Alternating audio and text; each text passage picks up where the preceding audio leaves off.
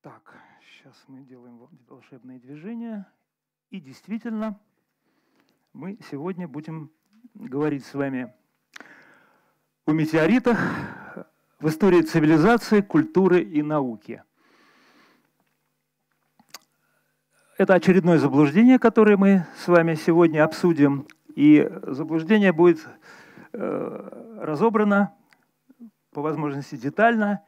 И оно состоит в том, что на протяжении многих тысячелетий э, наука она не понимала, что такое метеорит, или вообще их не признавала, в то время как люди это наблюдали, и в человеческой культуре, в человеческом быте э, метеориты существовали.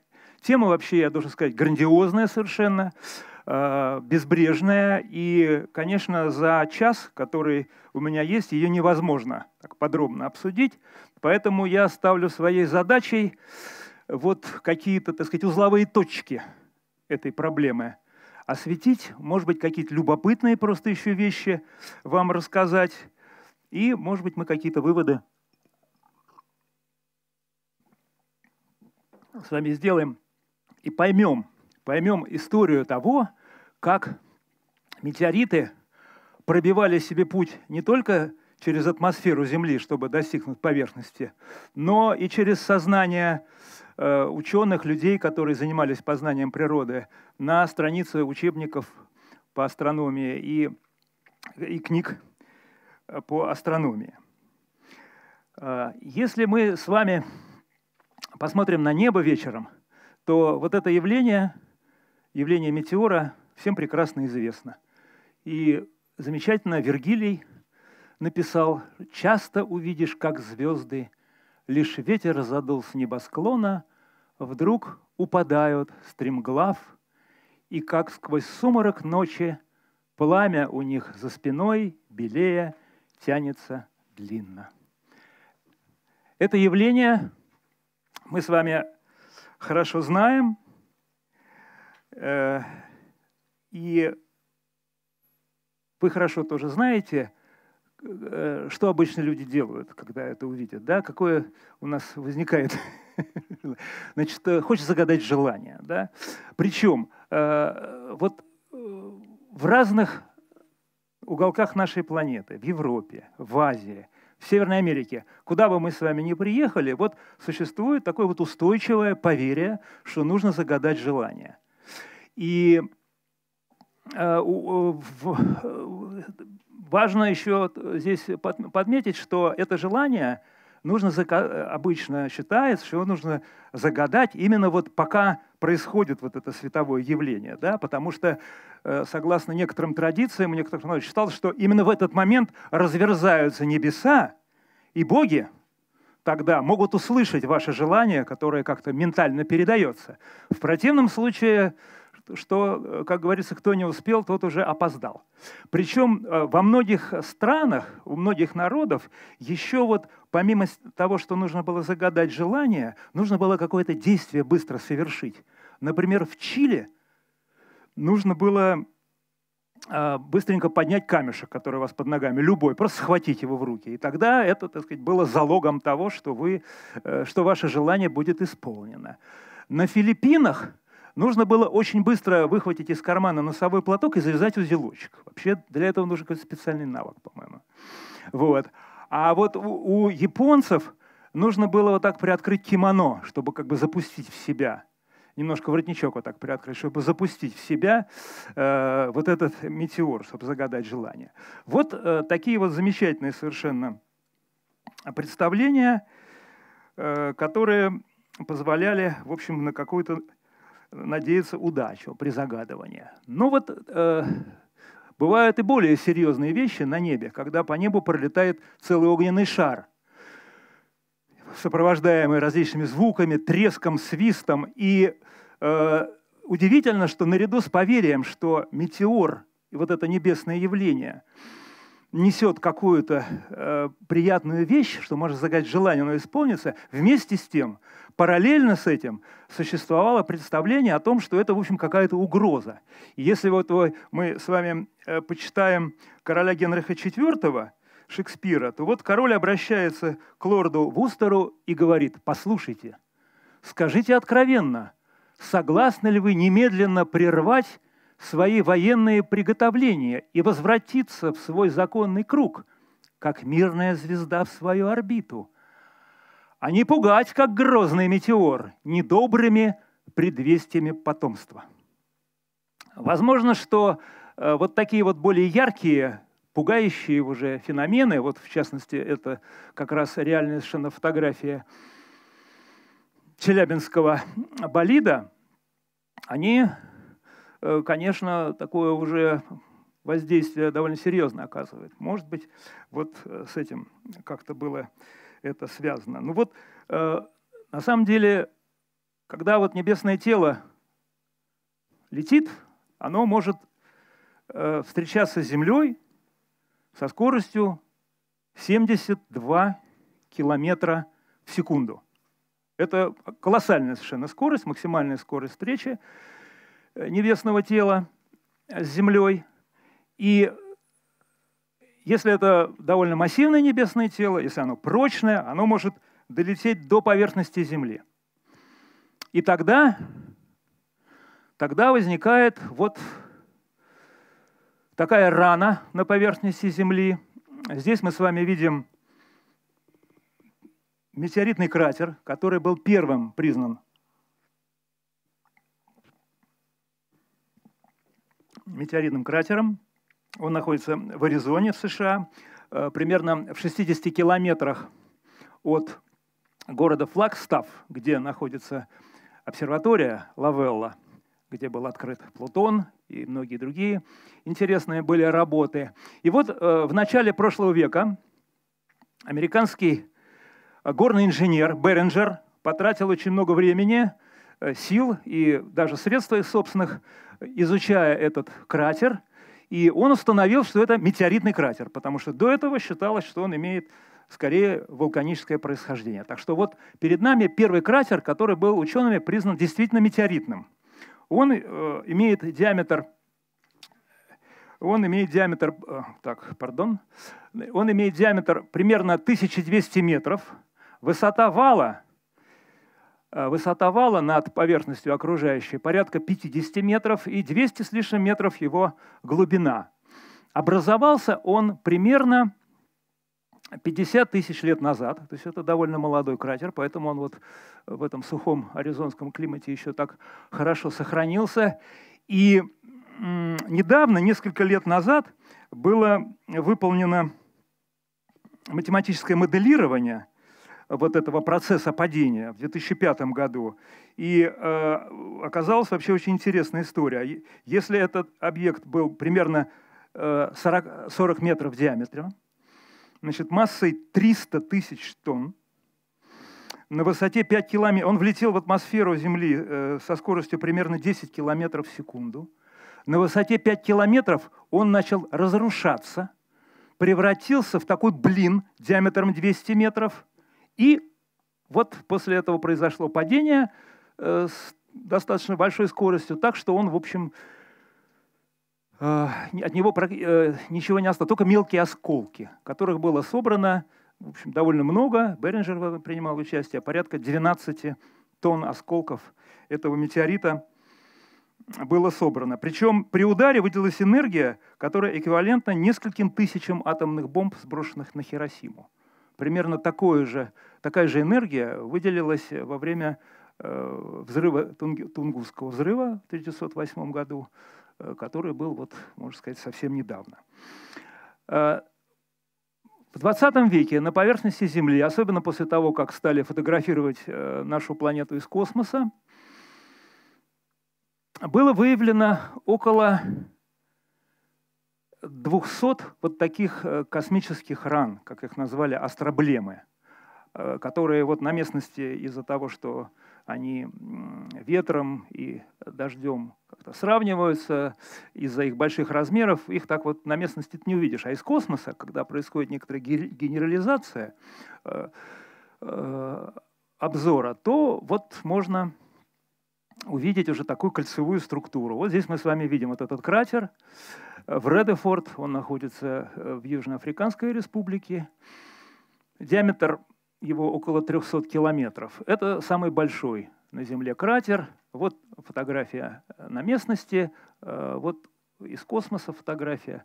Так что вот достаточно крупные, серьезные были удары. Но, по счастью, они происходят, такие удары происходят чрезвычайно редко.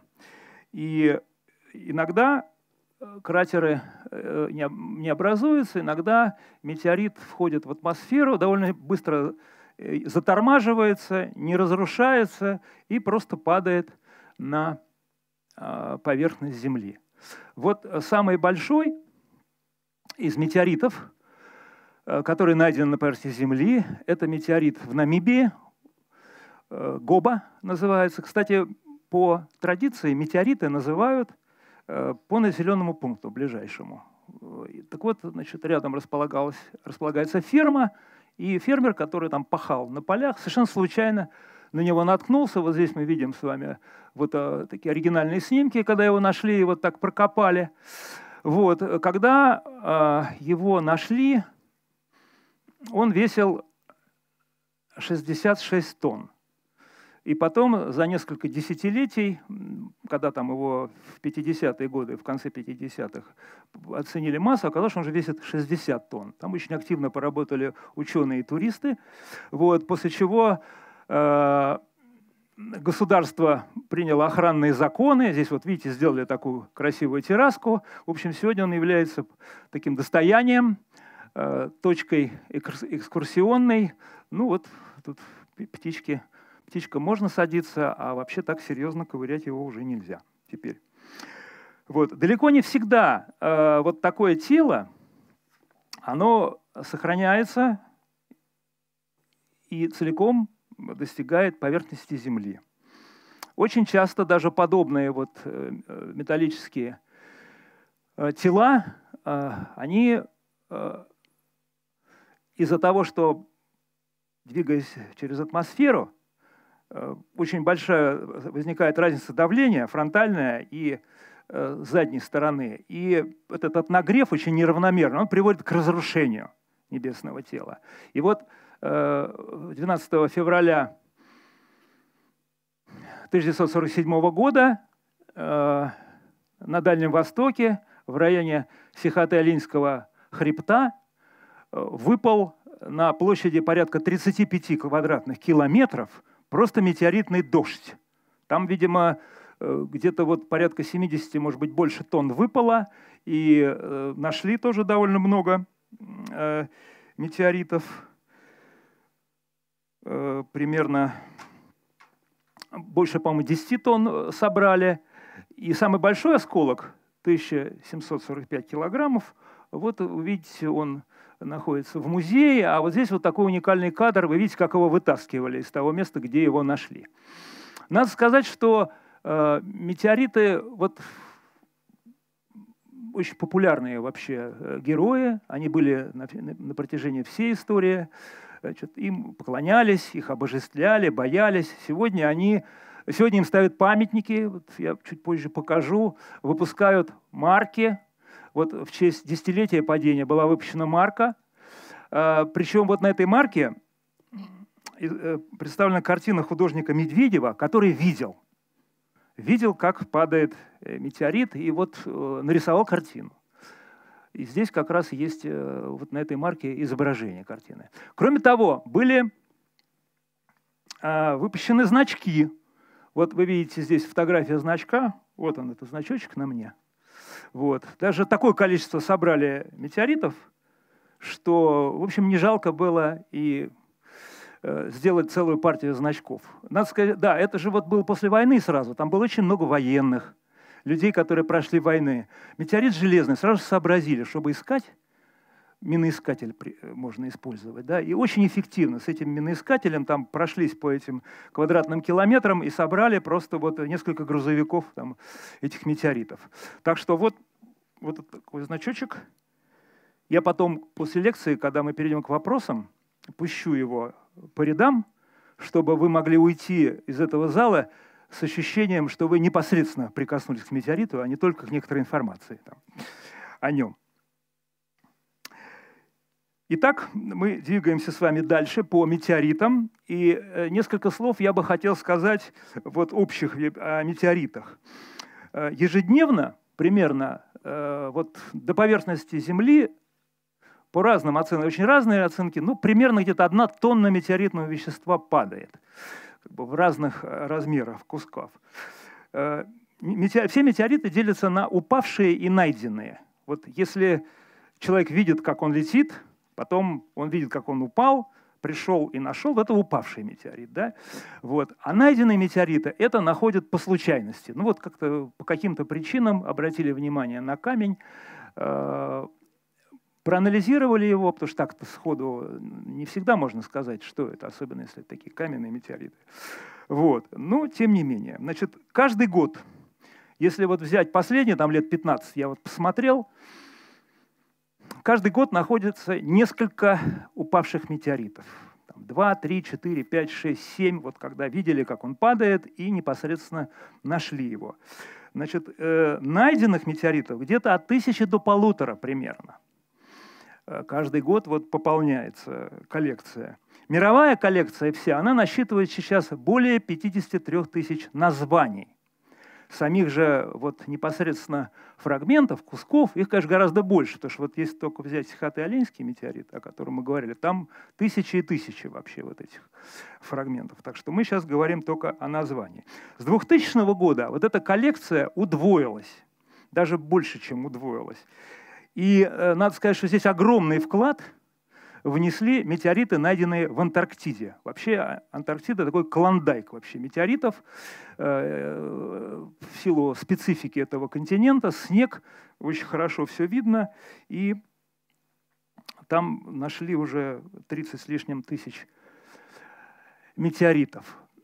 Все метеориты в первом приближении, самая простая, если мы э, классификацию будем с вами делать, это железные метеориты, это железокаменные метеориты – и каменные метеориты.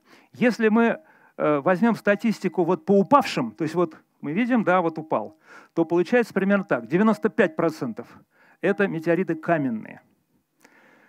4% примерно это железные. И 1% это железокаменные метеориты. Железные метеориты состоят из железа и никеля в соотношении примерно 9 к 1. Ну, бывает и э, очень большой разброс в зависимости от а, кон- конкретного метеорита. Каменные метеориты – это силикаты, это оливин и пироксен преимущественно. А вот железокаменные, они примерно пополам состоят из железа с никелем и силикатов. И поэтому в общем, иногда представляют собой такое прям уже природой приготовленное произведение искусства. Вот мы видим здесь вот метеорит, это кусочек там срезали, и вот он на просвет, там солнышко, да, и вот прям как вот такой красивый витраж получился уже природный. Э, вот эти э, метеориты, это вот американский метеорит в музее, 15 тонн, его не так давно нашли. Это вот, кстати говоря, в музее уже размещенный не так давно. Челябинский метеорит. Вот, а этот метеорит нашли в Китае. Тоже не очень давно. Э, вот э, поскольку железные метеориты, они очень характерны, выделяются, потому что вот такой метеорит каменный, ну просто камень, да, вот мы пройдем мимо его не увидим. Железный метеорит, э, конечно, он гораздо более броский. У, у метеорита есть вот такие вот характерные очень выбоинки. Они называются для любителей кроссвордов, тут сейчас я пару сложных слов вам скажу. Значит, это называется регмоглипты. Вот это от греческого слова трещина. Вот такие вот характерные вещи появляются, потому что когда метеорит идет через атмосферу, как я говорил, он очень сильно нагревается, вот неравномерный нагрев разных частей приводит вот к образованию таких рытвин. А, кроме того, железные метеориты еще, подавляющее их большинство, еще имеют одно важное свойство. Если вот срезать аккуратненько и потом протравить кислотой, то выступают вот такие вот характерные фигуры, которые являются, собственно говоря, просто следствием внутреннего строения метеоритов. А, эту картинку впервые в 1908 году а, обнаружил Алоис фон Видманштеттен, австрийский ученый, и вот в его честь эти фигуры названы Видманштеттеновы фигуры.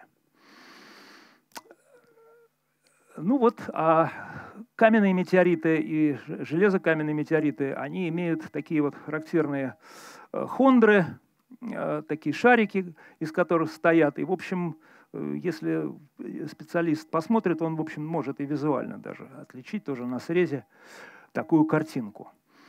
Так вот, как я сказал, если мы возьмем Э, метеориты, которые находят, не видя их падения, то э, здесь железных метеоритов гораздо больше. Но вот если мы посмотрим с вами два таких последних, за последние там, десятилетия хитовых места, где находят метеориты, Антарктиду и Аравийскую пустыню, Оман и Саудовскую Аравию, то вот выяснится очень интересная вещь. В Антарктиде количество железных метеоритов соответствует примерно тому, Э, той статистики, о которой мы говорили. То есть порядка там, 4%. То есть как вот, э, когда они, мы видим, когда они падают. То есть там-то они, в общем, лежат все, эти, такая репрезентативная выборка, не спрячешь никакой. Все на снегу лежит, да, что железо, что камень, здесь не важно, они их не, не прячутся в лесу, там, в земле и так далее. А вот если мы посмотрим, что в Аравийской пустыне нашли, то возникает очень интересная вещь. Оказывается, Железных метеоритов там практически нет вообще. А разгадка этого феномена очень простая. Дело в том, что в Антарктиде, как мы знаем, там никто не живет, а Аравийская пустыня – это место древнейших поселений людей. И поэтому железные метеориты, они были практически все выбраны людьми.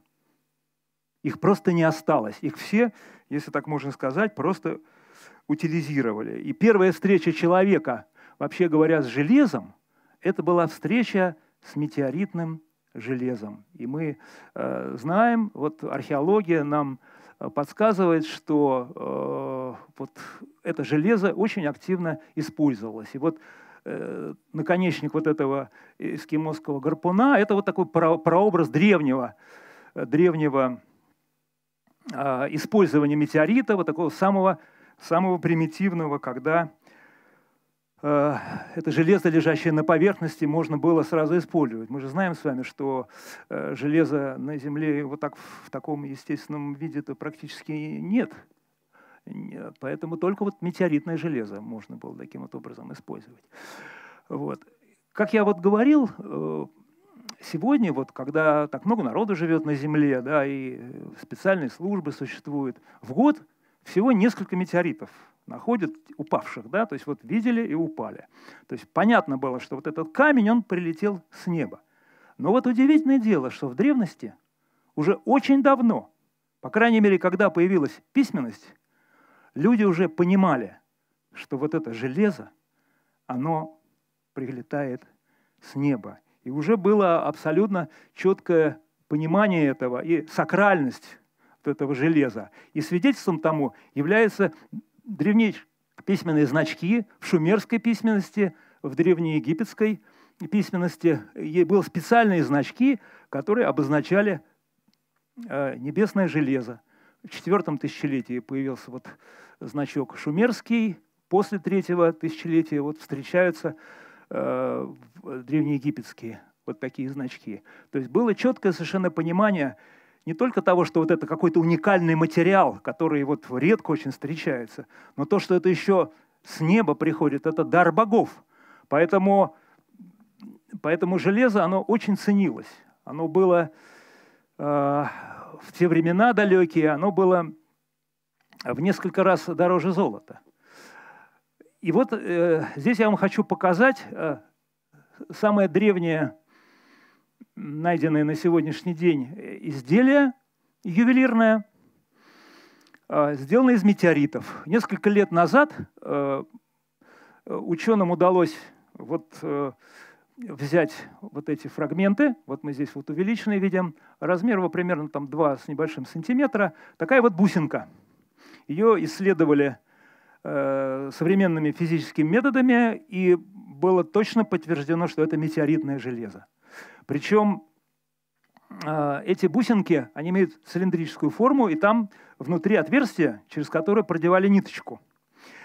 И э, установили, что изначально значит, э, раскатывался этот э, блист путем холодной ковки, потому что горячей ковке не поддается метеоритное железо. Вот холодная ковка позволяет значит, сделать такой листик, потом его скатывали в цилиндр и оставляли там дырочку для э, бус. Так что вот это, эти бусы, которым примерно 5200, 5300, 5400 лет примерно, они были найдены э, недалеко от э, Луксора, в долине царей, рядом с долиной царей, в захоронение фараона Ментухотепа II, точнее в могиле его жены царицы Ашаид. Вот это э, там так, вот, двое таких бус было, было найдено. И как я уже сказал, да, вот цена таких бус, они, такими бусами могла только вот действительно жена фараона обладать, потому что они стоили э, в несколько раз дороже золота. Метеоритное железо очень ценилось, и оно использовалось не только для ювелирных украшений, но и для различных других э, более интересных целей. И вот сейчас я еще должен сказать, что и сегодня вот эта традиция э, изготовления из метеоритного железа ювелирных изделий, она очень серьезно процветает. Если уже другие изделия практически не делают, то вот э, ювелирные – да. Поэтому вот я дамам, э, нашим прекрасным в этом зале, могу предложить вот такие вот замечательные колечки, которые сделаны из метеоритного железа и костей динозавра. Стоимость вот подобного кольца больше одного миллиона долларов. Ну, кто не хочет тратить такие деньги на кольцо, я могу предложить э, более такие доступные изделия – самые разные. Здесь есть вот и такие колечки, причем есть колечки, э, где вот вместо камня вмонтирован метеорит, или как вот здесь вы видите, или вот здесь. Есть кольцо целиком, сделанное из метеоритного железа. Ну вот э, для э, людей, кто играет на музыкальных инструментах, я могу предложить вот такой вот медиатор – Э, из метеорита, либо, пожалуйста, часы с, циферблатом из метеорита. Так что вот, пожалуйста, на любой вкус все, что угодно можно подобрать по сходной цене. Так вот, возвращаясь в древность, это уж я так апропо сказал по поводу э, ювелирных украшений. Так вот, возвращаясь в четвер... во второе тысячелетие до нашей эры, в долину царей, мы видим, что вот Говард Картер, который в 1922 году открыл гробницу юного фараона Татанхамона, он э, увидел ее, она практически э, три тысячи лет ее никто не трогал. Вот вы знаете, в чем ее потрясающая особенность. Другой такой нет. Все гробницы разворованы практически в той или иной степени опустошения. А вот э, гробница Тутанхамона, она оказалась практически нетронутой. Может быть, туда э, воры залезали вот как раз в те времена, когда произошло захоронение, но потом они забыли, там, в силу разных обстоятельств. Так вот, в этой гробнице э, было найдено э, около трех с половиной тысяч разных э, интересных вещей, и в частности были найдены очень интересные изделия из метеоритов. В частности, например, вот такой набор Здесь вот представлено 6 штучек, а вообще их 16. 16 э, стамесок, таких вот резцов э, с деревянной ручкой, и вот э, само лезвие очень э, тонкое и острое, сделано из метеоритного железа. Вот этот набор, он лежал в другой комнате. А вот там, где э, непосредственно гробница Тотанхамона, причем непосредственно его теле, располагалось еще три предмета – Значит, это вот э, маленькая такая вот копия э, подголовника, то, что египтяне использовали вместо подушки, это целиком из метеоритного железа. Потом вот такой вот амулет, глаз гора, который вешался на золотой браслет. Э, и это все находилось вот в тканях, в которых был завернут, завернута мумия фараона. Причем, э, да, и, наконец, вот такой кинжал, лезвие которого сделано э, целиком, очень острый кинжал, э, лезвие которого располагал, сделано было из метеоритного железа. Э, Причем вот эти предметы, они непосредственно э, были в тканях э, на теле. То есть это как раз подчеркивало их, во-первых, очень дорогую вещь и очень магическую. То есть чем ближе к телу это располагалось, тем большая была важность этих вещей, которые там были. Это еще раз подчеркивает вот уникальность метеоритного железа, которое использовалось в, разных, в разные времена – надо сказать, что вот э, использование э, метеоритного железа для э, орудия, эта традиция, она прошла вот, ну, чуть ли не до нашего времени. Если мы с вами посмотрим вот на эту картиночку, то в верхней части я еще раз здесь воспроизвел вот тот самый кинжал, э, который мы видели на предыдущем кадре. Это э, кинжал, у которого ножна была золотая, да, а сам он железный. Здесь в цветном виде он лучше виден. Кроме того, вот здесь мы видим уже совершенно другая эпоха. Это уже 17 век. Это нож, сделанный из метеорита, падение которого было зафиксировано. Там вот правитель э, этой области в Пенджабе, он из этого, там метеорит такой был довольно приличный, там больше сотни килограммов, он заказал из него там сабли, ножи, и вот как раз вот такой ножик, он до сих пор сохранился. Кроме того, э, кроме того, вот э, в Эрмитаже хранится такая удивительная сабля, которая э, в 1815 году была э, преподнесена Александру Первому э, в знаменование роли России в победе над Наполеоном. И вот, вот на сабле там текст, и написано следующее. Это железо, упавшее с небес, было преподнесено во время его визита в Англию его величеству императору всея Руси Александру. Так что вот э, можно съездить в Питер и вот э, своими глазами увидеть такое вот уникальное совершенно э, уникальное изделие, которое было сделано вот относительно недавно, в общем-то 200 лет назад всего, не сравнить вот с этим ножичком Тутанхамона. Э, вот э, изготовление оружия из метеоритного железа, оно придавало этому оружию какой-то особый знак.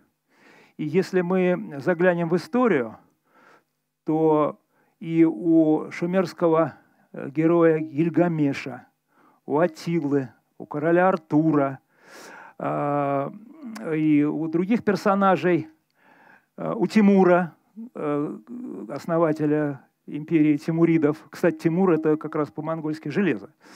Означает, у них были мечи, сделанные из метеоритного железа, и это придавало им какой-то такой особый вес и э, особую значимость. Помимо вот такой практической, э, практического использования метеоритного железа, ну, в данном случае мы говорим о железных метеоритах, а вот если мы сейчас перейдем к каменным метеоритам, то мы с вами вот что увидим – конец, э, первые века до нашей эры, если мы возьмем то время, первые века нашей эры, мы увидим огромное количество монет э, разных регионов, ну, в основном, конечно, Средиземноморья, на обратной стороне которых изображены храмы, э, на видном месте которого стоят вот такие камни. И традиция связывает эти камни с небом, что они упали с неба, они имеют такой сакральный смысл, и вот, э, скажем, вот в Дельфийском храме, э, в храме э, на Пафоса на Крите, в сирийском городе, сегодня называется Хомс, а раньше Эмесса, вот располагались камни, которым поклонялись, и эти камни по традиции, ну, вероятно, так оно и было, собственно, это были метеориты. Это были метеориты, которым поклонялись, с ними были связаны всевозможные ритуалы, ритуалы посвящения. И вот я хочу вас познакомить с двумя фрагментами, совершенно разными. А слева мы видим текст Порфирия, э, философа, который жил вот э, в третьем-четвертом э, веках нашей эры, у которого есть такое произведение «Жизнь Пифагора». И вот он что пишет. Приехав на Крит, он, то есть Пифагор, побывал у жрецов Морга, одного из идейских дактилей, и принял от них очищение громовым камнем. А, дактили – это были такие духи горные, на Крите очень почитаемые, а Аиды – это горы. На Крите, то есть вот идейские дактили – это такие э, духи горные, ну а так вот не очень благозвучно с точки зрения русского языка, э, значит, этот дух, так его звали, Морг.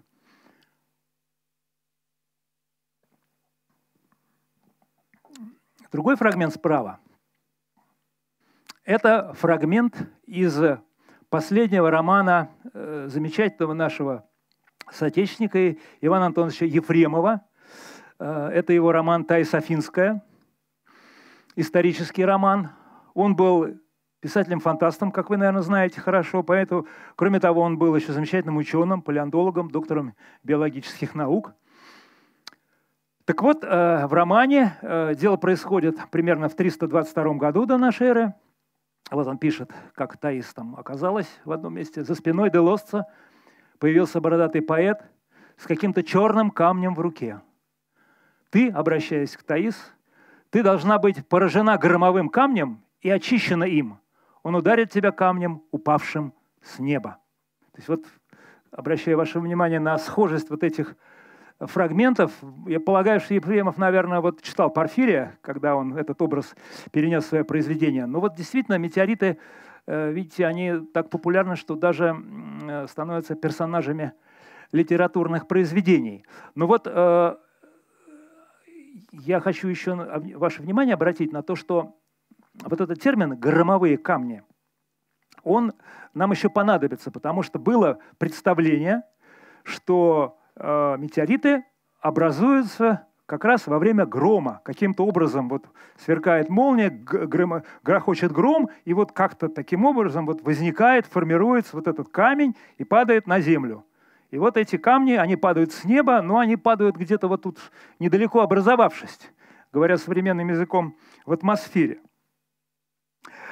Э, э, вот э, помимо такого религиозного, сакрального или утилитарного восприятия метеоритов, в Древней Греции в V веке, может быть, чуть раньше и позднее, начинается, начинает зарождаться наука, начинают появляться люди, которые пытаются объяснять все, что вокруг нас происходит и наблюдается. И вот у Плиния Старшего в его естественной истории есть такой фрагмент. Греки сообщают, что Анаксагор Колозаменский во второй год 78-й Олимпиады то есть это были вот годы 467-406 до нашей эры, благодаря своим познаниям в астрономии предсказал, в какие дни упадет камень с Солнца. Что и произошло среди бела дня в области Фракии возле реки Эгоспотамы. Камень этот показывает и по сей день, он величиной, сгруженный воз и опаленного цвета. Сам факт частого падения камней с неба не подлежит сомнению. То есть вот уже тогда Э, в пятом веке до нашей эры, или, по крайней мере, в первом веке, когда писал это Плиний, у людей э, было четкое понимание, что с неба могут падать камни, что это, так сказать, достаточно частое и понятное явление, и более того, что особенно поразительно вот здесь, что э, такое вот Анаксагор дает абсолютно, естественно, научное объяснение, выражаясь современным языком, что это вот какой-то кусок откололся от Солнца, вот упал сюда, прилетел на небо.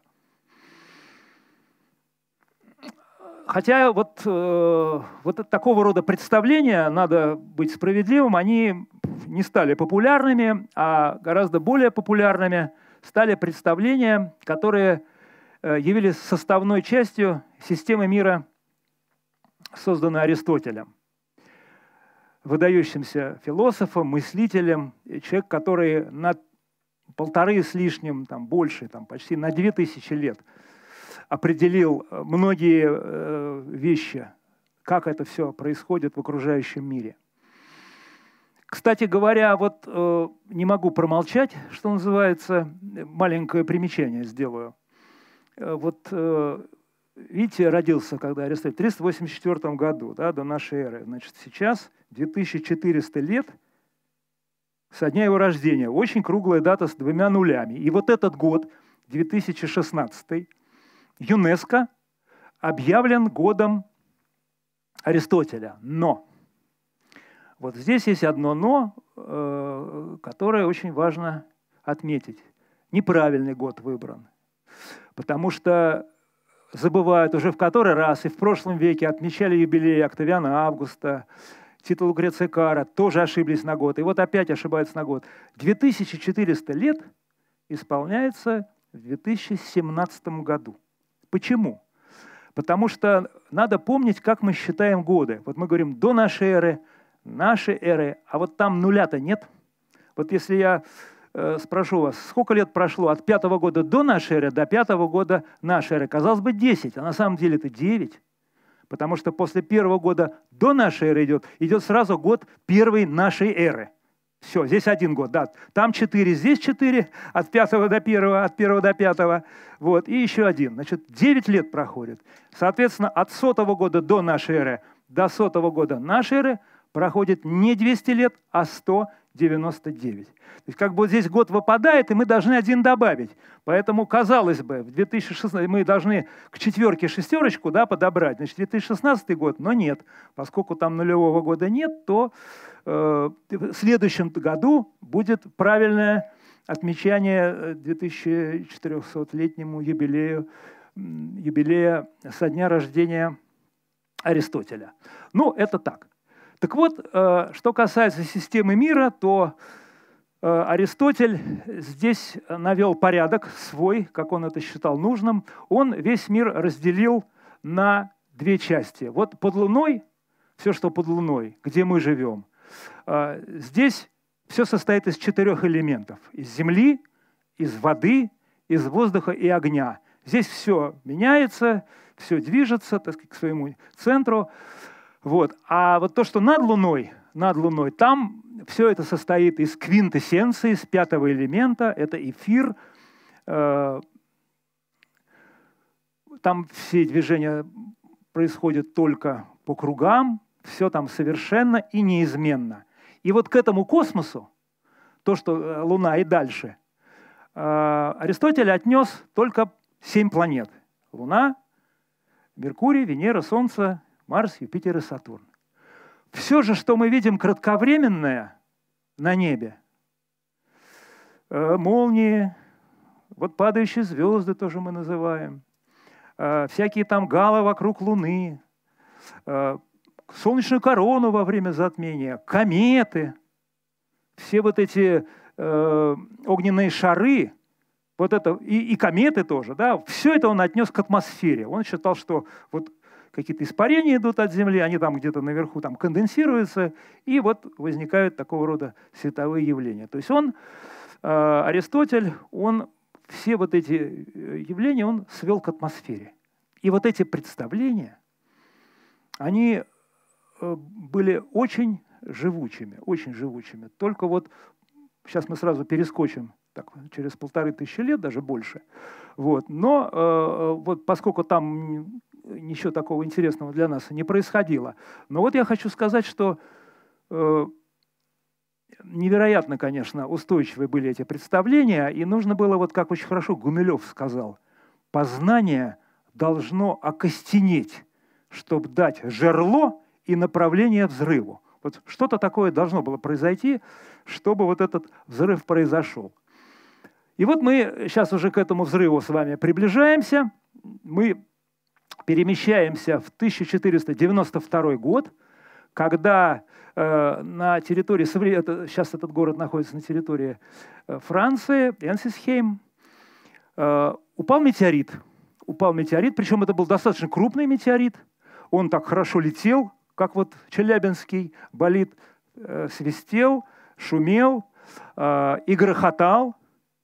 Его видели на расстоянии многих километров. И вот в этот день Альбрехт Дюрер находился примерно в 40 километрах от того места, где он упал. И он видел, видел вот этот вот э, огненный шар, который пролетел. И потом, спустя годы, вот э, на гравюре «Меланхолия», которую он сделал в 1514 году, то есть спустя уже много лет, видимо, такое большое впечатление ему произвело наблюдение, что вот на задней части этой гравюры мы видим вот эту картину падения такого болида. Он это изобразил художественным образом. А вот на, на нижнем рисунке мы здесь видим э, Э, рисунок современника, который вот по, э, описал, потому что э, э, видели, это как раз вот упавший метеорит, его видели, там мальчик видел, как он просто непосредственно упал на поле. Там они пахали. Вот. И э, вот как вот удивительно бывает, значит, для людей, которые там живут, это огромное совершенно событие. Вот до сих пор.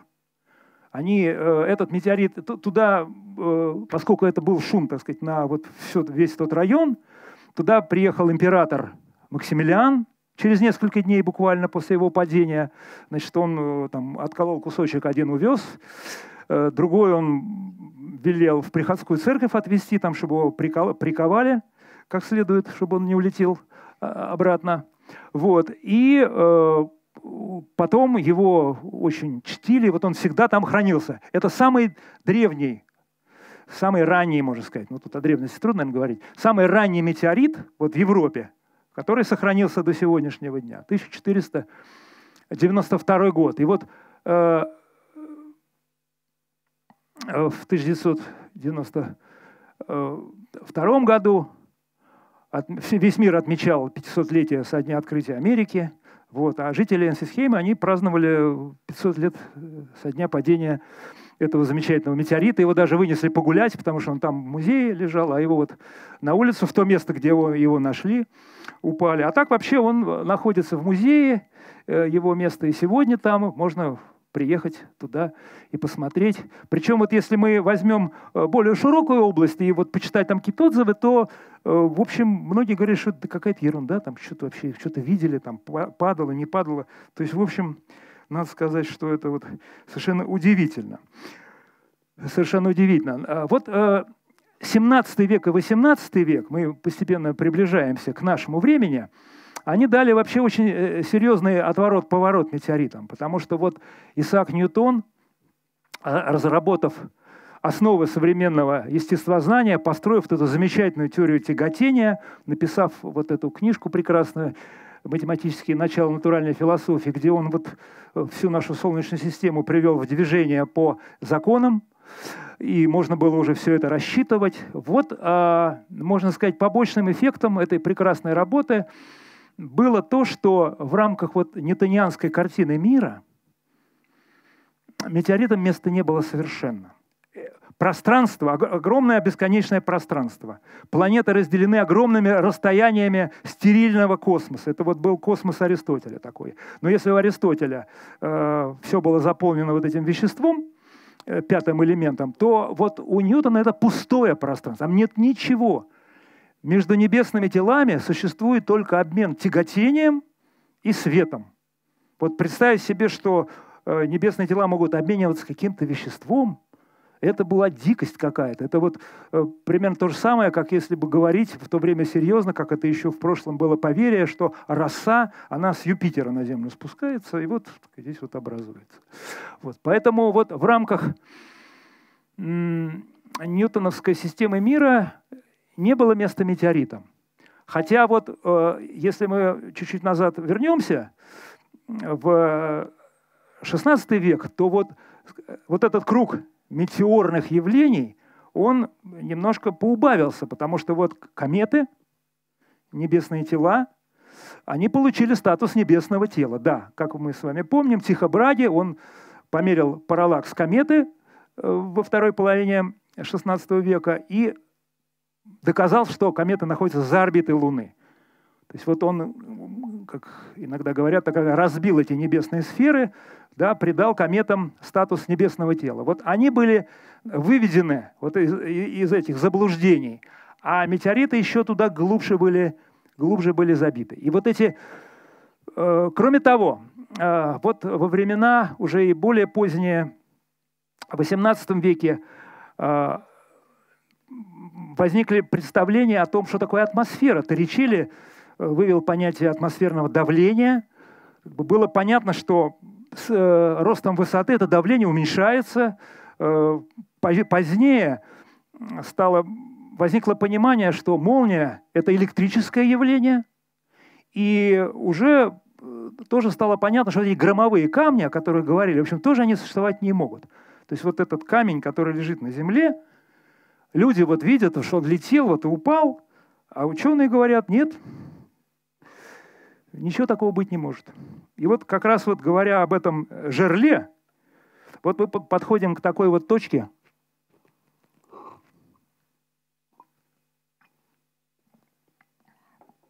критической, потому что взрыв, вот он прям сейчас буквально произойдет. И мы с вами сейчас находимся в 1772 году, когда э, во французскую академию наук поступило несколько сообщений о том, что вот наблюдалось падение, э, наблюдалось падение камней 13 сентября 1668 года, э, и были найдены несколько осколков, три.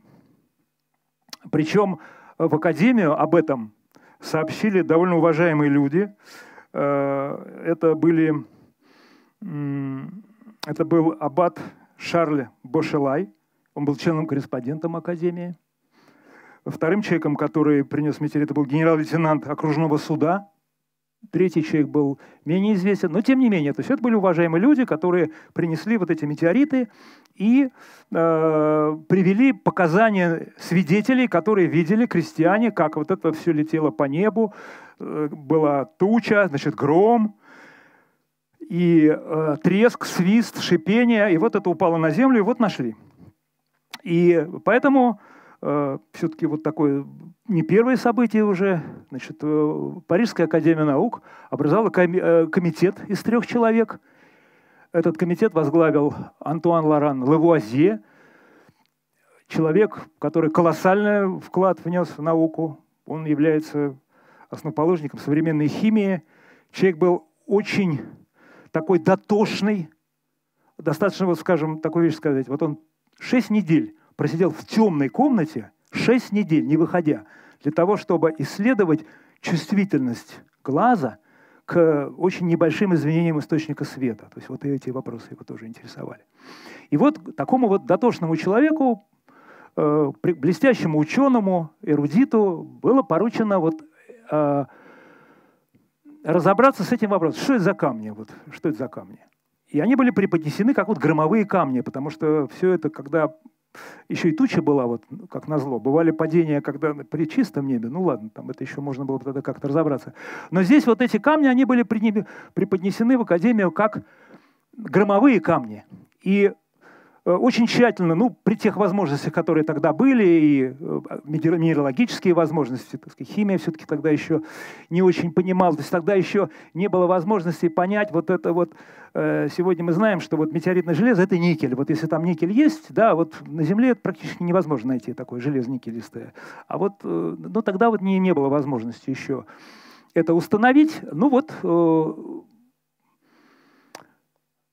решили, что нет, значит, этого не может быть. И вот э, я с большим сожалением прочитаю вам вот э, из отчета комитета Лавуазье, вот какое заключение они сделали. На основании анализа мы можем сделать заключение, принимая во внимание другие обстоятельства, что этот камень, подаренный аббатом Башилаем, ну, они в основном один вот этот изучали, там этот второй как-то он немножко и третий остались за бортом, вовсе не обязан своим происхождением грому, что он вовсе не падал с неба, вот я здесь ударение делаю, сейчас чуть позже прокомментирую, что он не был сформирован из минеральных веществ, смешанных при расплавлении молнии, как это, э, как это можно было предполагать. Тут небольшая печатка.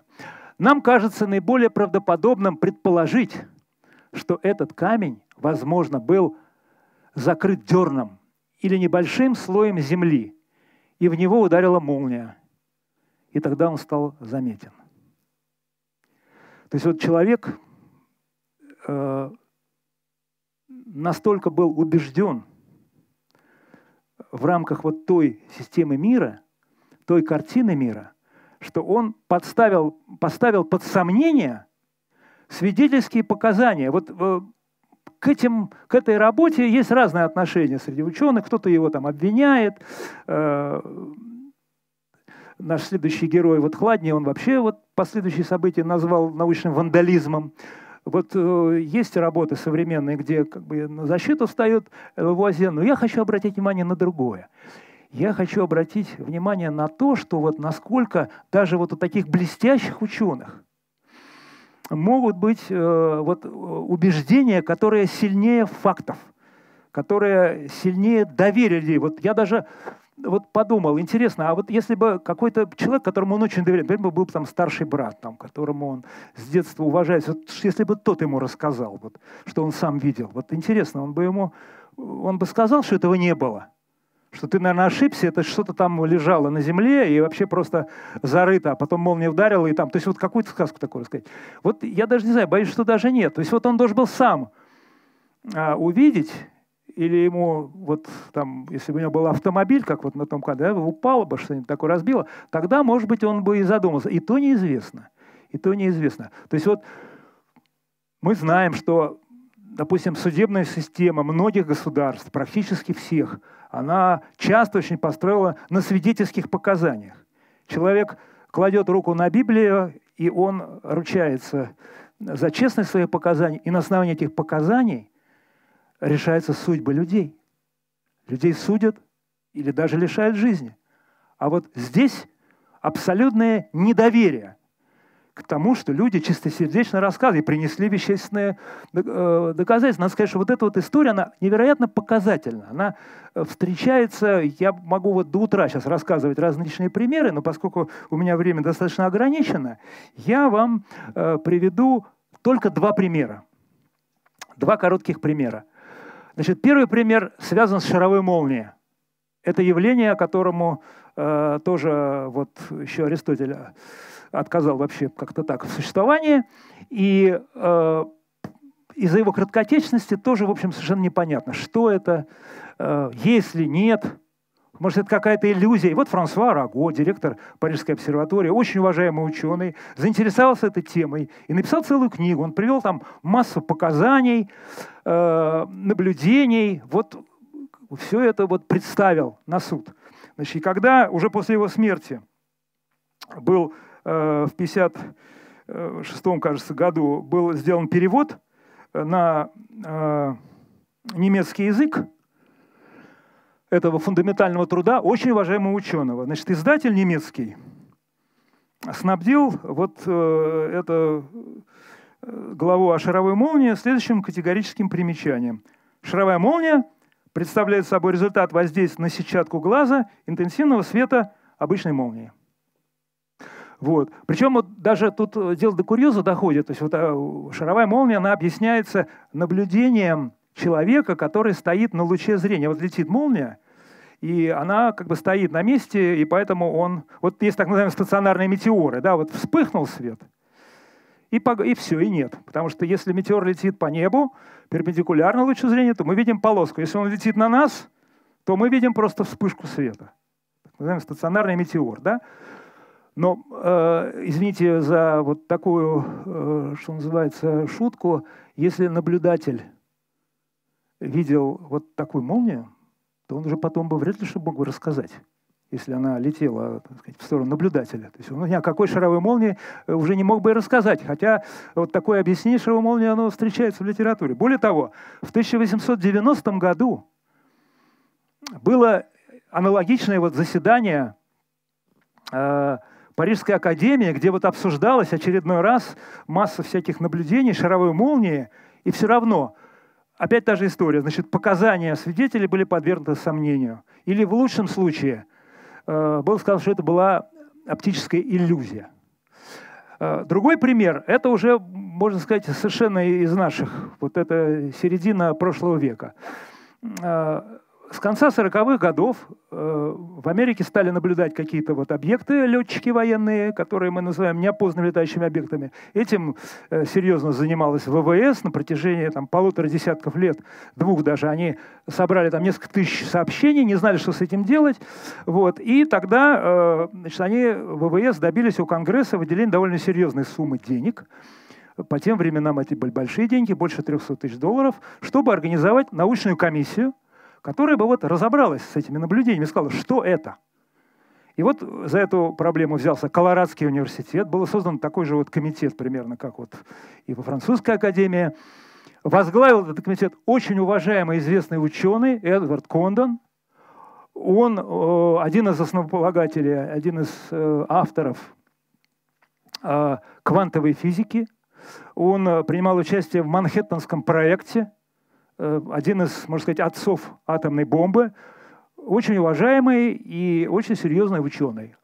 И вот по двухлетнему, после двух лет работы этого комитета, этой комиссии Кондона, был выпущен вот такой толстый отчет в тысячу страниц, где вот все наблюдения были объяснены.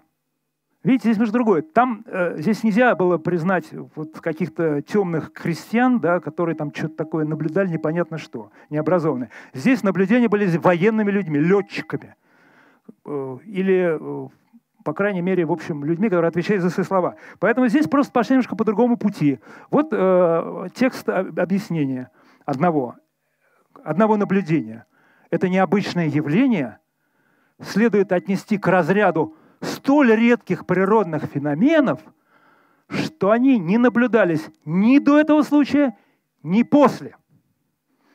Вот каким только ухищрением ум ученого не придет для того, чтобы вписать какой-то непонятный факт в понятную ему картину мира. И вы знаете, вот если познание э, можно представить себе в виде лестницы, по которому движется ученый, движется наука, то бывают какие-то моменты, когда кажется, что вот стена перед нами, тупик. И для этого нужен какой-то человек, который просто изменит масштаб восприятия. И он поймет, что просто изменились размеры ступенек, а вообще-то лестница продолжается, она идет дальше. Но нужно как-то на это посмотреть по-другому. И вот таким человеком в нашей сегодняшней теме был Эрнст Хладни. Он э, по образованию юрист, но вот очень интересовался акустикой, очень интересовался э, химией, минералогией. Э, и вот его заинтересовала тема метеоритов. Он был членом Петербургской академии в 1794 году он приехал э, в Санкт-Петербург, он еще и был прекрасным музыкантом. Он сделал новый, изобрел музыкальный инструмент, такие стеклянные э, трубочки разной длины, и вот он на них э, играл. И вот было торжественное заседание Академии наук Петербургской, он выступал на ней, его слушала Екатерина, царица. Так что после этого он побывал в музее, где он увидел метеорит и стал его изучать. Этот метеорит был привезен вот в том году, когда Парижская академия в 1772 году вынесла вердикт, что этого ничего не существует, в, Мос... Э, в Питер, в Санкт-Петербург точнее, а, был доставлен вот этот очень интересный, это очень интересное самородное железо. И оно было найдено Петером Симоном Паласом в Сибири. Он вообще очень много путешествовал, такой был э, человек э, разносторонний, универсальный ученый. И вот я предоставляю ему слово, что он пишет в письме э, академику-секретарю Эйлеру, это сыну знаменитого Леонарда Эйлера. Значит, письмо по-немецки, мы его переводим. Я прошу также ваше высокородие сообщить Академии, что я имею у себя глыбу самородного железа, это около, вообще изначально около 700 килограммов, такая серьезная глыба, э, смешанную со своей горной породой, найденную на горе около ручья Кокса, который недалеко от Абаканска впадает в Енисей. Это Красноярский край сейчас. Эта глыба сама по себе является подлинной достопримечательностью, потому что самородное железо – его существование, до сего времени вызывало у минералогов сильное сомнение, а отныне сомнения благодаря этой находке в основном устраняются, Она лежала совершенно открыто на поверхности на горном хребте. Вот это очень важно. То есть вот то, что он это заметил, то, что он настоял на том, чтобы вот эта здоровенная глыба, и чтобы ее отвезли в Санкт-Петербург в то время, когда там вообще все на подводах возили. Это вообще, я не знаю, э, процедура эквивалентная тому, как вот в 70-е годы из Питера на Северный Кавказ везли шестиметровое зеркало большого телескопа азимутального, когда для этого какие-то специальные были сделаны транспортные средства, дороги специально под это дело асфальтировали. То есть это, это грандиозное вообще мероприятие, как вот притащили, она такая компактная и очень тяжелая, это же невероятно неудобно все это тащить. И вот все-таки э, этот осколок, этот э, кусок железа самородного, как тогда считали, был доставлен в Питер, там его откололи кусочки, по всей Европе он пошел. И вот этот метеорит, как мы сейчас уже точно знаем, э, он, конечно, колоссальную роль сыграл в определении сегодняшнего статуса метеоритов. Потому что вот э, Хладни, а вот еще, да, хочу сказать, что этот метеорит, вообще говоря, заслужил памятник. И в том месте, где он э, упал, это место и вот сегодня разыскали, вот видите, место находки. И сегодня он представлен во многих музеях, в нашей стране, во многих других. Здесь так вот его, видите, уже тут э, порезали на кусочки. Нарезка метеорита такая. Вот. Так вот, значит, Хладни э, в 1000 1794 году написал книгу о происхождении найденной Паласом и других подобных ей масс железа и о некоторых связанных с этим природных явлениях, где он э, сделал совершенно революционные выводы. Значит, первое, что он показал, что э, существует связь между метеорами, болидами и вот этими камнями, которые находят на Земле. Потому что на протяжении огромного времени наука не воспринимала. Вот есть метеор, который полетел, вот есть какие-то камни. Непонятно, что это за камень. То ли это природный камень, то ли в него молния попала, и он такой стал какой-то весь черный. А, то ли что-то еще, то ли это вулкан выбросил, то ли это в результате землетрясения что-то там из-под земли вылетело. Вот он соединил вот эти э, два явления. И он привязал к этому событию вот конкретные вещи. Он сказал, что вот это и есть метеориты – он тогда уже к этому концу XVIII века уже химия, минералогия, она позволила уже здесь э, э, какие-то особенности метеоритные уже выявлять. И э, что еще очень важно, он сказал, что они прилетают из космоса. Они прилетают из космического пространства. Вот это вот те вещи, которые он сделал очень важные. Были, конечно, предпосылки, то есть наука не стояла на месте, были сделаны очень важные еще вещи. Вот я рассказал про атмосферу, то есть было понимание, что вот атмосферное давление падает, и что там может такое конденсироваться, чтобы упало вот такая 100 килограмм или 200, 500. Это, это уже было довольно странно. Первое. Второе. А, начали уже определять базисные наблюдения метеоров и болидов – и стало понятно, что они летают на огромных высотах. Это все десятки километров происходит. А значит, какие же это скорости? Это же скорости колоссальные, километры в секунду. Что это такие скорости, которые может развить какая-то конденсация в атмосфере? Тоже, в общем, совершенно непонятные были вещи. Вот. Ну и так далее. Поэтому вот, э, что называется, вода точит камень. И если мы откроем еще одну книжку, это первая книга на русском языке, посвященная метеоритам. Она была написана Афанасием Ивановичем Стойковичем в 1807 году. То вот э, он, это начало XIX века, он же с большой симпатией э, и с большим вниманием уделяет идеям Хлани, хотя он излагает там все гипотезы. Он э, упоминает вот все, что можно, значит, и э, гипотеза о том, что тогда тоже была популярна, что это Луна, Потому что вот э, кратеры на Луне, которые наблюдали, их в то время считали, что они практически все вулканические. И даже вот было выделен там пару вулканов э, в центре Луны, которые вот так вот обстреливают Землю, оттуда прилетают на Землю вот метеориты. Значит, он описывает эту гипотезу, потом он э, упоминает вот идеи хладни массы космического пространства, вулканизм, Ну и говорит о том, что, в принципе, эти массы тоже могут происходить от удара молнии. То есть это остается. Но вот в его книжке много раз упоминается э, имя Хладни, и вот видно, что вот эти идеи, которые изначально были осмеяны, ведь когда книжка Хладни вышла, э, писали даже, вот сейчас я вам скажу, вот он сам пишет, когда моя книга вышла, большинство заявило, что это глупость. Некоторые из наиболее авторитетных тогда научных журналов указывали, что она не заслуживает опровержения – то есть вот вообще даже, что тут говорить. Вот. Но вот проходят годы, и мы видим, как, в общем, э, происходят серьезные изменения, связанные вот э, с достижениями астрономии, достижениями метеорологии и достижениями э, химии и минералогии. И если мы откроем еще одну книжку, написанную выдающимся ученым Александром Гумбольтом, энциклопедистом, вот он такой вообще эпический труд написал «Космос. Опыт физического описания», где он описал, в общем, всю природу, все естествознание. И у него есть там много глав, посвященных астрономии. И в частности, вот, пожалуйста, абзац. Это, это примерно середина века. Падающие звезды, огненные шары и метеор, метеорные камни, видите, он это все уже объединил, оно так, похладнее идет.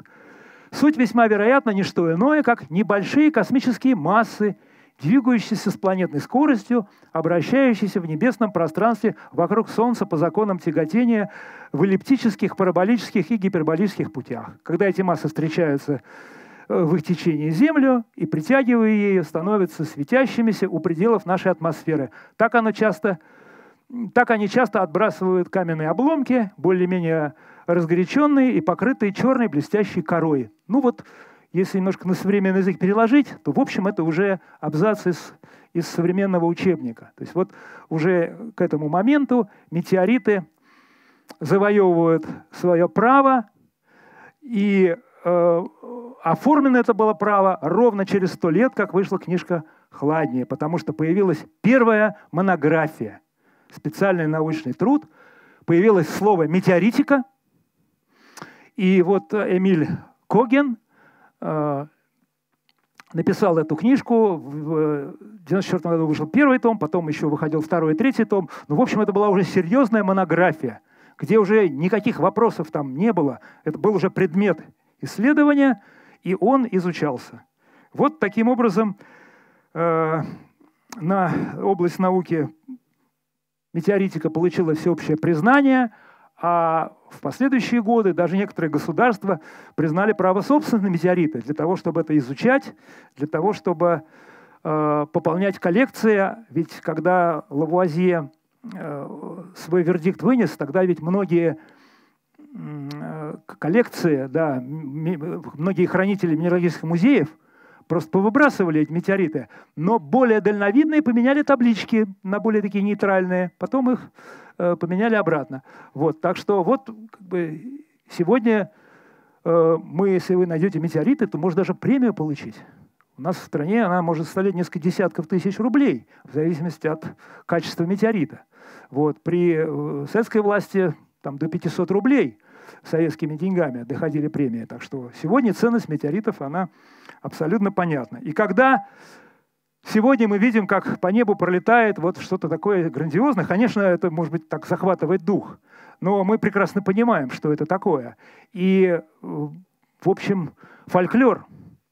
Я хочу закончить свой рассказ небольшими э, отступлениями от науки. Вот когда в Челябинске пролетел метеорит, то вот потом мы посмотрим интернет. Он вообще просто был наполнен всевозможными самыми разнообразными шутками. Дети кто покажет на карте Челябинск, да, такой черный юмор. Да, ну или вот это уже сами челябинцы там шутят до дождя, после. Найдите семь отличий, да? Я не нашел.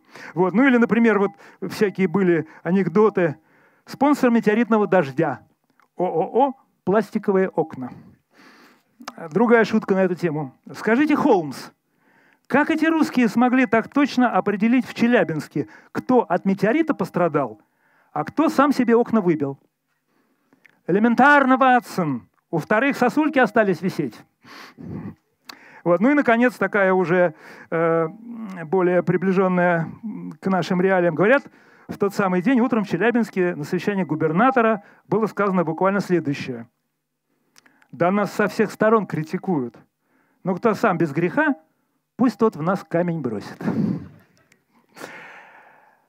Вот. Ну, на этой такой позитивной ноте я благодарю вас за внимание, заканчиваю свой рассказ и с удовольствием отвечу на вопросы, на ваши. Да, вот я сейчас сделаю две вещи. Первое, это я опущу по рядам обещанный метеорит, чтобы вы могли к нему прикоснуться. Я смею надеяться, что последний смотрящий мне его вернет. Пожалуйста. Вот. И второе, что я хочу сделать, мы сейчас можем это запустить-то, да? А, просто следующий, да? Хорошо. Значит, мы сейчас будем разговаривать, я жду ваши вопросы, но мы их э, прогоним под нарезку замечательно совершенно. Давайте, это, это невозможно не посмотреть. Это вот около 10 минут, это с видеорегистраторов идет нарезка вот э, Челябинского метеорита. Это, конечно, вообще величественное зрелище. Давайте просто будем смотреть. Ну, я... Смотрите, что? Да ради бога, пожалуйста, вы можете сфотографировать. Я претендую только на то, что мне его вернули. Все остальное это уже на ваше усмотрение. Да. Итак, какие вопросы? Пожалуйста. Сейчас вот микрофон возьмите, пожалуйста падения Челябинского метеорита, значит, в интернете было, значит, э, ну, видео, скажем так, что он летит, и, значит, вдогонку ему летит что-то длинное, продолговатое, и, короче, ударяется в него, чуть ли не притормаживая, и все это взрывается. То есть, вот насколько это... Я потом это видео не нашел повторно. Я видел эту картинку, но вы знаете, вот я уже вот рассказал. Дело в том, что вот э, динамика вот этого процесса перемещения тела в атмосфере, а, оно может вызывать там самые удивительные вещи, в зависимости от формы фрагмента. Да? Там, ну, я, правда, не специалист, опять вот я хочу оговориться. Я не специалист в этом деле. Я бы хотел отвечать на вопрос по истории астрономии. Да? Ну, раз вы задали, я свою точку зрения могу высказать, тем не менее. Э, э, поскольку возможно, что там просто разные формы глыбы, да, и какая-то часть, она имела более такую динамичную форму, и она просто в какой-то момент летела быстрее вот этого основного куска. Я не могу точно сказать. Но я не вижу там, там, э, вы знаете, ну сколько рассказали всяких историй.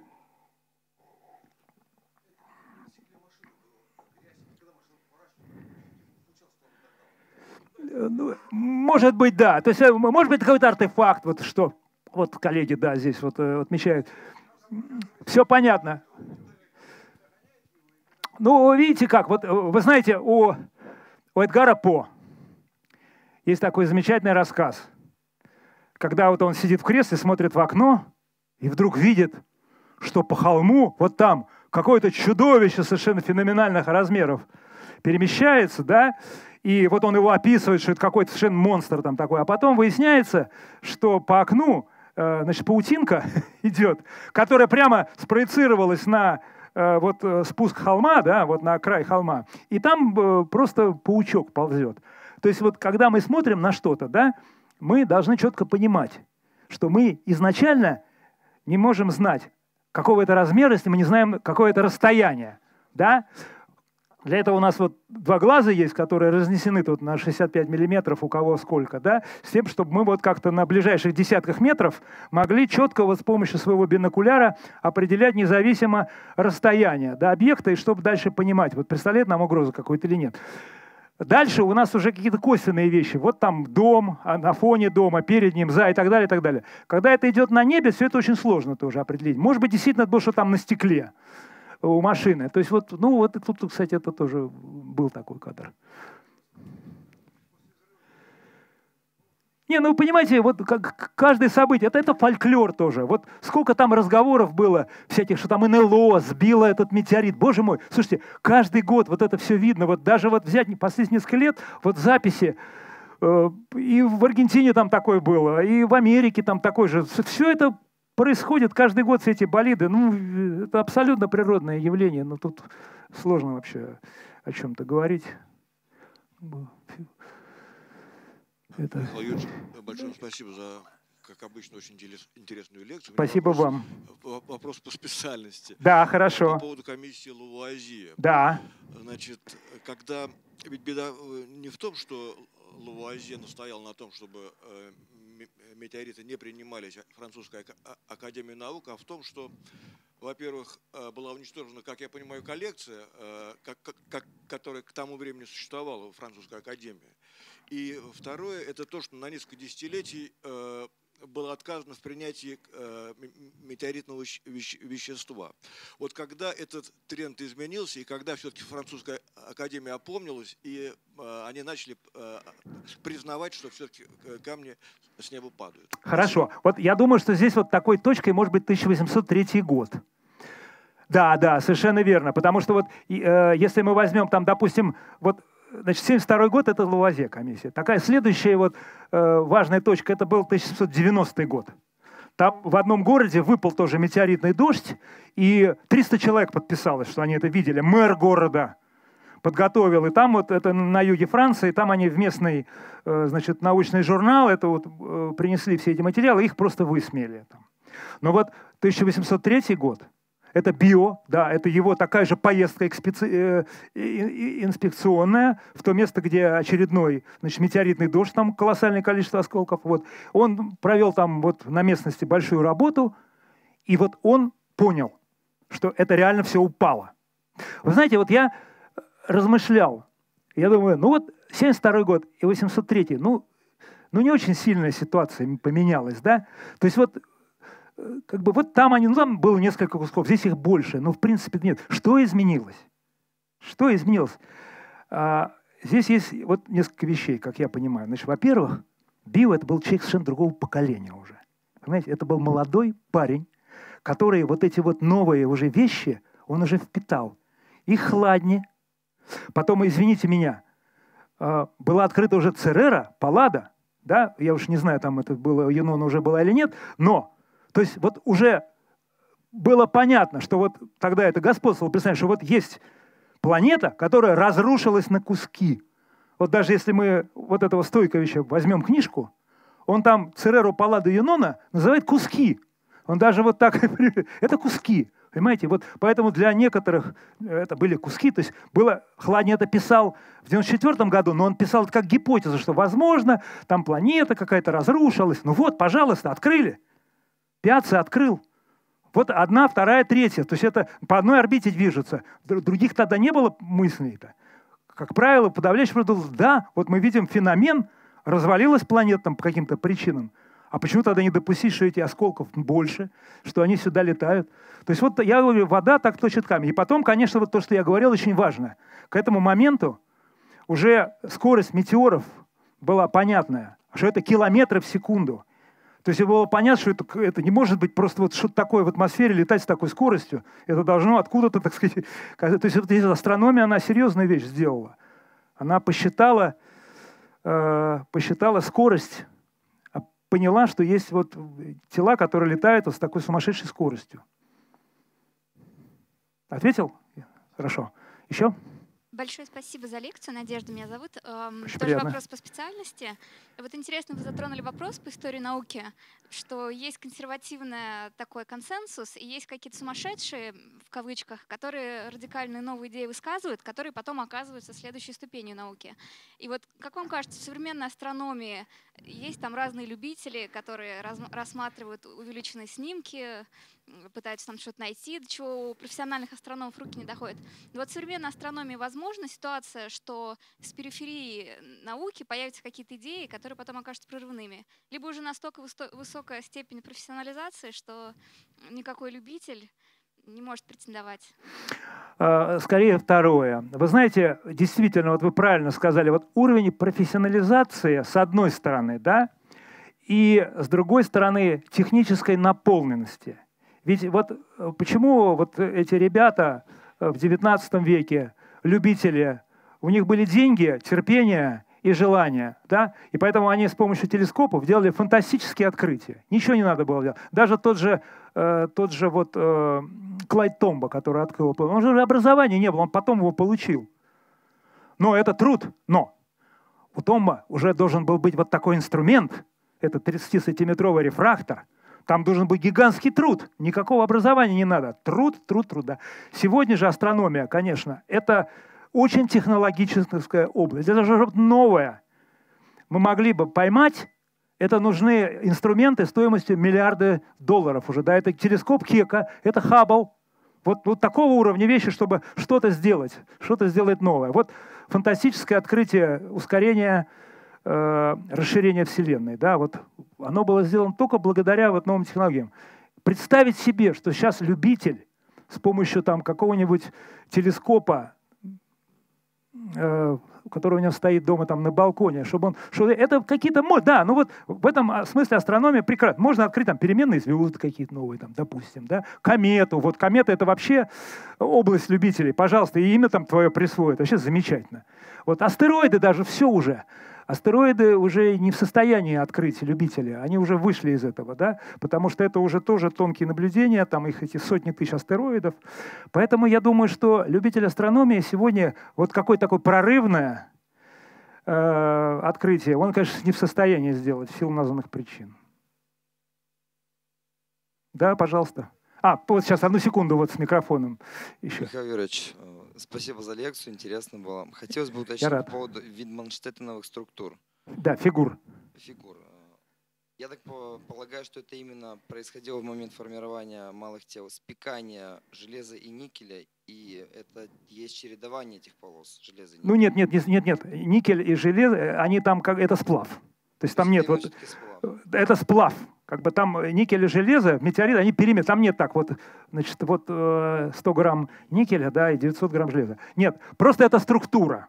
Вот так сформировалась, да, вот кристаллическая структура, вот она так сформировалась из-за того, что это там долго остывало или долго нагревалось, наоборот. Вот я здесь не берусь это объяснять, я не знаю, это, это не моя сфера, но э, здесь вот что касается металла, то он это никелистое железо, да, вот там нету отдельно никеля или отдельно... И э, вопрос, ну как бы тоже следующее. Есть ли кобальт и насколько мало его или много и вообще? Да, есть. Ну, в очень маленьких пропорциях. Да. Есть кобальт, встречается. Ну, знаете, опять же, вот с этим, с никелем, там, если вот, я сказал, 1 к 9, да, но это все очень среднее. Вот все числа, которые я сегодня называл, они все, я просто не буду каждый раз говорить примерно, около, приблизительно, да, но вот все числа, которые я называл, э, они, в общем, кроме дат рождения, вот, ну, там тоже, кстати, вот для Порфирия, например, там я не стал писать, что вот там 3, 3 322 лип там такой-то, ну, как бы примерно написал.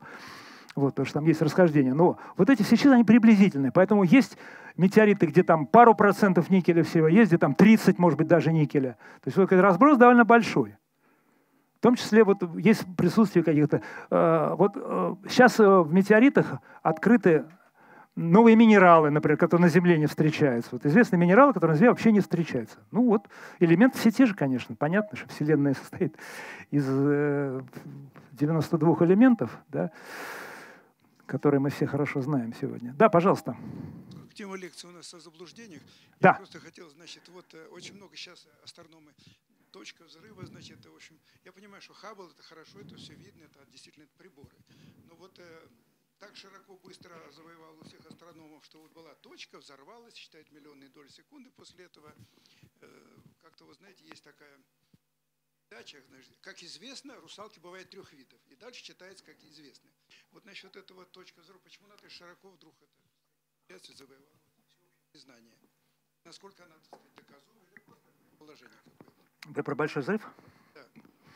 Ну, видите ли, здесь э, завоевала популярность потому, что есть подтверждение. Значит, первое, то, что было хронологически первое, это закон Хаббла, вот вы его правильно упомянули, да? Значит, у нас есть вот этот эффект разбегания галактик, который мы можем запустить назад. Вот. Потом, э, дело в том, что, вот, скажем, э, когда модели стали э, создавать, то, значит, э, из них вытекали какие-то следствия предсказанное вот таким следствием оказалось реликтовое излучение. Оно открыто. Да, вот оно, оно подтверждает. Это, это, можно сказать, была последняя такая вот фундаментальная точка в признание, всеобщее признание э, теории большого взрыва. Вот э, оно, мы в первом приближении говорим, реликтовое излучение, оно равномерно по всем направлениям. Да? Но если мы там после запятой начнем смотреть там, в пятом знаке там, примерно, да, вот там уже начинаются небольшие флуктуации – то есть вот есть карта сегодня построена очень точная, где видны. И надо сказать, что вот современная вот эта инфляционная модель, э, происхождения, вот эта вот инфляционная составляющая, она вот это как раз тоже предсказывает. То есть вот все то, что мы наоткрывали сегодня, все это укладывается в теорию и предсказывается ей. Собственно, как сегодняшняя наука это работает? Да, вот э, современная методология науки состоит в том, что мы э, создаем какую-то теорию и верифицируем ее по возможности. Да? Значит, если мы подтверждаем, если мы предсказываем что-то и подтверждаем, вот Эйнштейн, когда общую теорию относительности создал, да, он сказал, что вот э, движение перигелия Меркурия, значит, э, красное смещение, э, значит, э, красное смещение у масс, да, и изменение направления. Вот, значит, э, был проведен эксперимент фотографирования во время солнечного затмения, да, и там точности совпал. То есть луч, луч звезд отклонился ровно настолько, сколько эта теория предсказывала. Все, вопросов нет. Работает теория. Если, как вы знаете, вот у Поппера есть вот эта система верификации, э, если мы что-то предсказываем, и это э, подтверждается наблюдениями, это прекрасно. Теория работает. Мы можем 100 таких предсказаний сделать, 100 провести экспериментов, они подтверждают. Но если мы найдем хотя бы один какой-то эксперимент или факт, который противоречит этой теории, то надо думать о другой. Да? Вот пока здесь это все работает, у нас сегодня нет фактов таких серьезных, которые бы вот эту модель э, закрывали. Да, обратно, обратно, да. Сегодня вот мы знаем, что это примерно там 14 миллиардов лет. Да, пожалуйста, еще кто-то хотел пожалуйста, спросить. А вот теория мультивселенной, что этих взрывов происходит бесконечное множество, происходило и будет происходить, просто мы их не можем уловить. И, например, Джордана Бруно сожгли в том числе за то, что он э, говорил, что очень много таких. Множественность миров, так называемая. Да, ну он немножко о другой множественности говорил. Это уже мы так немножко здесь спекулируем, такое экстраполируем. Но вот здесь мы сейчас вот, э, вы очень интересную тему затронули – Потому что, да, современная... Я вам даже скажу такую вещь. Вот, э, вот эта тема, которая, она настолько грандиозна, что она дала вот космологии самостоятельную жизнь. Сейчас вот уже мы э, во многих, многие книги, там, журналы мы видим астрономия и космология. Вот если мы возьмем какой-то учебник там, 60-х, 70-х годов, то мы увидим, что космология – это часть астрономии. Да? Там разные есть. Вот, но сегодня это такая область мощная, теоретическая область, а, которая, в общем-то, уже является самостоятельной. То есть астрономия уже не, явля... не включает в себя космологию, она вырвалась на самостоятельную жизнь уже, на орбиту. И вот то, что вы говорите, вот эта тема мультивселенных, это вообще очень сложный и, я бы сказал, вот методологический такой вопрос, очень сложный, потому что здесь мы говорим о вещах, которые на сегодняшний день вообще невозможно проверить. Потому что вот есть горизонт. Если действительно мы вот про 14 миллиардов лет говорим, да, Вселенная возникла, то есть вот если мы от нас, вот от положения Земли сегодняшнего будем отмерять по всем направлениям 14 миллиардов лет, то мы увидим там, ну вот, как бы большой взрыв. Куда ни глянь, везде большой взрыв. Да? Вот таким вот образом. То есть вот дальше, то, что было дальше, мы это в принципе не можем увидеть, потому что свет 14 миллиардов лет шел, оттуда. Вот он к нам пришел. Там что-то дальше тоже есть. Ну, то есть абсолютно вот есть. Но мы этого не можем увидеть. Мы не можем это увидеть. Свет оттуда не пришел. А вот то, что вы говорите, это вот эта вот идея ландшафтов таких, мультиверсума. Вот, кстати, недавно вышла вот книжка замечательная э, Леонардо Саскинда, вот как раз вот э, ландшафты мироздания, как-то она вот так, по-моему, называется, мультивселенной. Вот, вот он там как раз целую книгу этому посвятил вот этим бесчисленным вселенным, которые рождаются, которые имеют различные параметры. Вот он там как раз вот антропный принцип таким образом объясняет, что, собственно, ничего особенного у нас. Ну вот я как раз хотел сказать, что тут было сказано, что любителям уже нечего делать. Нет, ну, вот, ну вот я и говорю, да. Сфера, которая затронула, она скорее философская, наверное. Да, да, да. И поэтому сегодня вот космология даже говорит о таких вещах, которые, может быть, вот привычной методологии научной противоречат, потому что мы не можем это проверить. Вот сегодня мы себе не мыслим, как мы можем это проверить? Вот как бы, может быть, в будущем как-то что-то новое совершенно специально появится. Да? Но сегодня, в рамках сегодняшней парадигмы, можем сказать, что этого мы никогда не увидим. Вот я подчеркиваю, да, в рамках сегодняшней парадигмы. Этого мы никогда не можем, в принципе, увидеть. Но Бог его знает. еще один момент, поскольку речь шла о заблуждениях и, Да. может быть, о каких-то вещах, которые связаны с мировоззрением, которые н- не всегда отражают правильно действительность. Вот, например, теорию Большого Взрыва вполне признают э, религии. Почему? Э, Потому что если вы поставите перед этим взрывом какое-то существо, сверхсущество божественное, то вы легко встраиваете религиозную картину мира. Если же вы скажете, что как раз было мультивселенная и множество таких взрывов и так далее, они происходят независимо от никаких Да. богов, там, духов и так далее и тому подобное, тогда вот это более естественно научная картина получается. Ну, как Конечно. вариант. Спасибо. ну, и идея Бога здесь, она, она, в общем, не верифицируется, поэтому тут что тут как об этом говорить. Это предмет веры. Да, вот, пожалуйста. В Московской области есть маленький город, а, называется Переславль. Так, И там неподалеку есть а, камень. такая достопримечательность синий камень. Да, синий камень. Является ли он а, вообще материалом? Не знаю, не знаю. Он какой-то интересный, я там тоже был, но вот насколько я никогда не интересовался, отколупывали от него кусочек или нет. Не могу сказать. Хотя за ним вот какие-то там числятся легенды. Да, действительно, он интересный камень. Это надо вот в комитет по метеоритам, представляете, какую премию дадут, если выяснится, что это здоровенный камень вот такой, который там на, на, на, практически на три четверти зарыт в земле, вот, что это метеорит. Я вот рекомендую обратиться. И еще вот есть вопрос. а, Может быть ли какая-нибудь радиация или что-нибудь подобие этого, если вот рядом с метеоритом находишься? Ну, вот они какие-то спокойные. Вот это вот кадр замечательный. Вот здесь вот как раз вот на, на этом кадре вот роскошная картинка. Как раз вот машина еще и повернула так правильно, дорога. Вот это вот отли- отлично, да. Вот здесь вот как раз все видно. Ну, вы знаете, по поводу радиации, в общем, ничего. Вот я вот, э, вот значок это у меня уже давно, вот уже там, несколько десятилетий. Видите, я жив-здоров, нормально все. У меня еще больше такой крупный кусочек есть. Спасибо за лекцию. А вот у меня Спасибо такой вам. вопрос. А, метеорит, который сначала видят, а потом находят, у них размер примерно одинаковый или он колеблется? Ну, понимаете, какое дело? Что значит видит? Когда мы видим, мы же не знаем, какого он размера. Пока он летит, естественно, он становится меньше. В атмосферу влетает всегда одна масса, даже если это кусок один целиковый не разрушился в процессе полета, все равно вот этот, пока он летит, от него происходит испарение, он, конечно, серьезно уменьшается, безусловно. Безусловно. Поэтому, если мы возьмем на входе в атмосферу и на Земле, это две большие разницы. Нет, вот именно вы говорили, находят примерно три метеорита в год таким образом. Вот Ну, эти не, там несколько, да. И И у них масса примерно одинаковая или она сильно колеблется? между собой, Да. ну, конечно, это может быть все что угодно. Это может быть какой-то там вот небольшой, вот я не знаю, вот такой вот метеорит может быть. Да, это может быть глыба там сотни килограммов. Он как гоба, 60 тонн. Самый большой. Вот это, это могут быть очень разные вещи. Очень разные.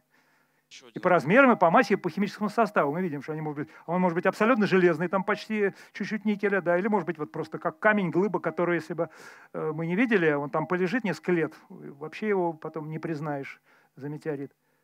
в метеорите может быть золото? или- Да. А, Кстати, вот я еще очень важную вещь забыл сказать, что э, по современным представлениям, вот как-то я, вот у меня это выскочило это совершенно, по современным представлениям метеориты прилетают из пояса астероидов. Это вот основной источник метеоритов, да? Но на Земле найдены метеориты, которые прилетели с Луны и Марса. Вот найденные, вот в Антарктиде там найдены. И поэтому вот те э, астрономы, которые там в конце 18 начале 19 века говорили о лунных метеоритах, они могли, а если они бы сейчас нас слышали, они могли бы торжествовать. Правда, у них совершенно другое было.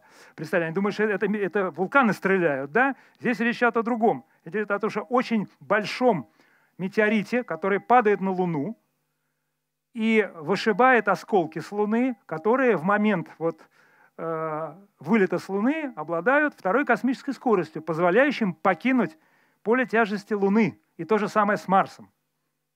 Вот есть метеоритный, э, есть марсианский метеорит один, вот прям проследили, что вот там он э, такое-то, такое-то количество лет назад его вышибло с Марса, потом вот столько там он лет летал, и вот столько-то лет назад он упал на Землю в Антарктиду.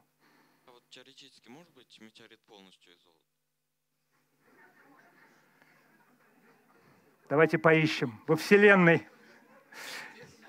Поищем во Вселенной. Понимаете, какое дело? надо такое, что теоретически, Спасибо. давайте такую теорию мы с вами какую-то набросаем, чтобы такой метеорит мог быть. Михаил Юрьевич, спасибо большое за очень интересную лекцию.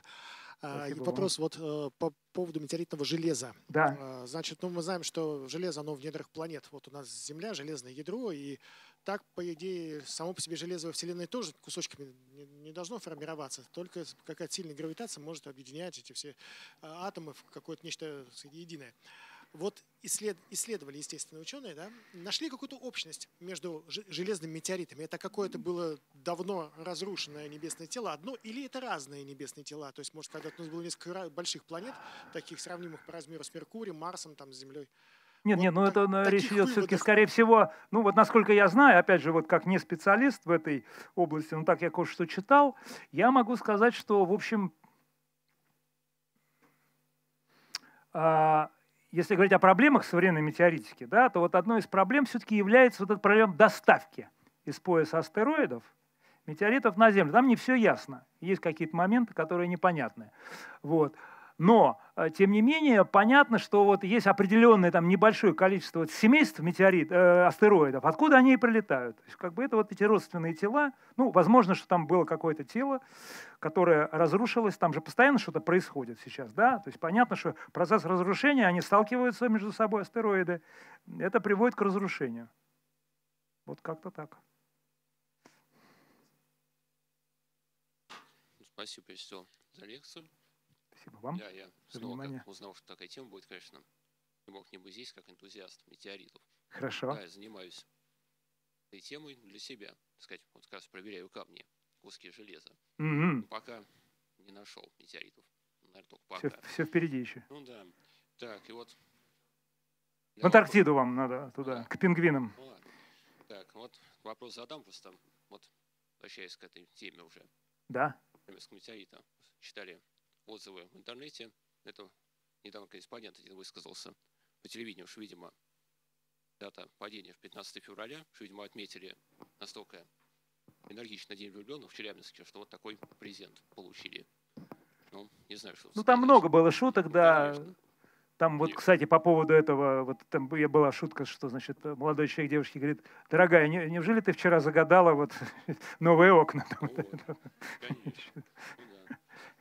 Вопрос, вот, по этой теме. Да. Вы считаете метеорит действительно угрозой всей нашей планете? Если вот рухнется вот размером с планетарий метеорит.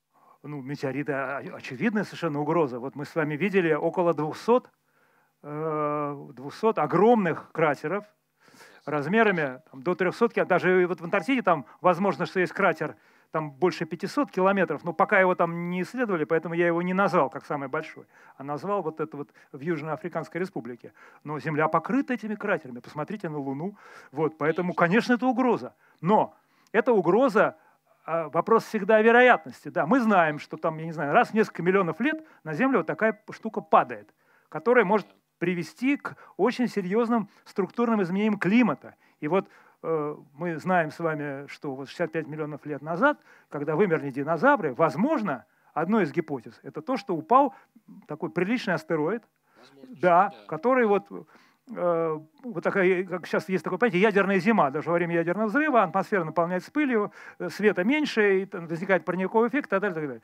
Вот. Так вот, это, такая ядерная зима, она может вполне возникнуть и от падения метеорита, поэтому это, безусловно, угроза угроза, но она, понимаете, вот у нас вероятность того, что э, на нас вот там сосулька пойдет на голову, когда мы выйдем, она гораздо выше, чем то, что в пределах нашей жизни на Землю упадет такой метеорит. Конечно, я считаю, я считаю преувеличивать эту угрозу не нужно. Скорее, мы... Преувеличивать не нужно, Скорее. да. Но это, понимаете, какое дело? Ведь э, вот ну, научное сообщество, оно заинтересовано в новых каких-то э, вливаниях финансовых, поэтому не секрет, что этой темой можно ну, так аккуратно поспекулировать, в рамках вот разумного. Ну, вот дело, Это на самом деле прекрасный повод а у государства каких-то денег еще попросить. На систему наблюдения, да, да, да. Вот меня уже спрашивают, как вот рассматривала. Вот, пожалуйста, потому что нет. Да, пожалуйста, он сколько там выбивало окон, и там э, стены рухнули, в общем-то. Ну, все живы, слава да, богу, да. Мы, по да. угрозы, скорее а, мы что-то себе сделаем. Сами себе. Потому что эти взрывы недавние теракты показали на фоне вот каких-то падений. Так. Как еще, конечно, спасибо вам, конечно, за астрономический ваш календарь. Действительно классные издания. Да, пожалуйста, пользуйтесь. М, Конечно. На следующий год уже вот в работе тоже будет.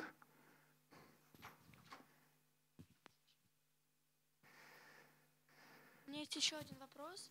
А вот как можно узнать, вот если какой-нибудь камень нашел, похожий на метеорит, во- вообще что это? Метеорит или какой-то камень? Звоните в комитет по метеоритам, в Геохи. Там есть специальный отдел. А смысл тогда просто, если это окажется в конце концов просто камень? Но если вы не проверите, вы никогда этого не узнаете, правда, да? Значит, это, если у вас есть подозрение, что это метеорит, вы должны обратиться к специалистам, потому что в домашних условиях вы... Ну, единственное, что можно сделать, если это железный метеорит, вы можете его распилить и протравить кислотой. И вот если вы увидите эти Витманштеттеновы фигуры, то тогда это метеорит. Вот это как... А если у вас какой-то каменный метеорит, то, конечно, вы это не сделаете. И еще один Э, вопрос. визуально, да. брат спросил, Так. это может ли... Вы пресс-секретарь? Скорее администратор. Администратор, хорошо. А, Может ли, а, вот, если какая-то звезда, к примеру, в космосе взорвется, Да. естественно, а, пойдет цепная реакция. Цепная реакция какая? Что вы имеете в виду? Ну, имеется в виду то, что с большой силой может, вот, к примеру, из астероидного пояса отлететь какой-нибудь астероид и э, на нашу планету начать лететь. А почему она отлетит-то? Ну, из-за силы, с которой взорвется звезда. Ну, а это какая? Это же световое давление. Это Почему? Это же не гравитация. Ну, вы знаете, нет, это так вот, как бы такое визуальное, что вот все взрывается и все разлетается. Здесь вот этот аналог, он не проходит. Вот. А потом, даже вот представьте себе, вот где-то в космосе, пусть даже в какой-то окрестности, значит, э, там, не знаю, на расстоянии ну, 10-100 световых лет, взрывается, не дай бог, там какая-то звезда. То есть у нас проблем будет гораздо больше от этого излучения, которое придет. Потому что если даже эта звезда окружена поясом астер- там, астероидов, и пусть они разлетятся, ну вот представляете, вот на этом расстоянии, чтобы он туда хоть один попал, вот представьте себе, возьмите вот эту сферу диаметром 100 световых лет и посчитайте вот, как бы, как они разлетятся. Да, это, это, в общем, совершенно невероятное событие. Поэтому ну да, потом, пока там они еще долетят, это пройдут еще там столетия, уж я об этом не говорю. Вот. Но здесь гораздо больше проблем будет не от вот такой гипотетического разлета каких-то осколков, твердых тел, да, э, движущихся по орбите, что, в принципе, маловероятно крайне, а вот больше будет от излучения, которое придет. Потому что если вот на таком расстоянии вспыхнет сверхновая, то просто жизнь на Земле погибнет. Просто погибнет. Да, вот у меня, у меня вот еще вопрос. Да, пожалуйста. Спасибо вам за лекцию, очень интересно. А в чем ценность метеоритов для современной науки, если она вообще? Ведь найдено уже десятки этих метеоритов, но все они примерно одинаковые, более или менее, а их все равно собирают, изучают ли сейчас вот э, так же пристально, или просто по музеям их, э, так сказать, э, Не, ну понимаете, какое дело? Есть, нау- есть, научное, на- есть научное сообщество, которое пытается какие-то вот на, на принципиальном уровне мы понимаем, да, что это такое. Как бы всегда можно уходить туда внутрь. Это как вот говорил один биолог, жизнь коротка, а червяк длинный. Понимаете? Вот. То есть вот наука, она изучает, да, она может вглубь предмета уходить туда сколько угодно.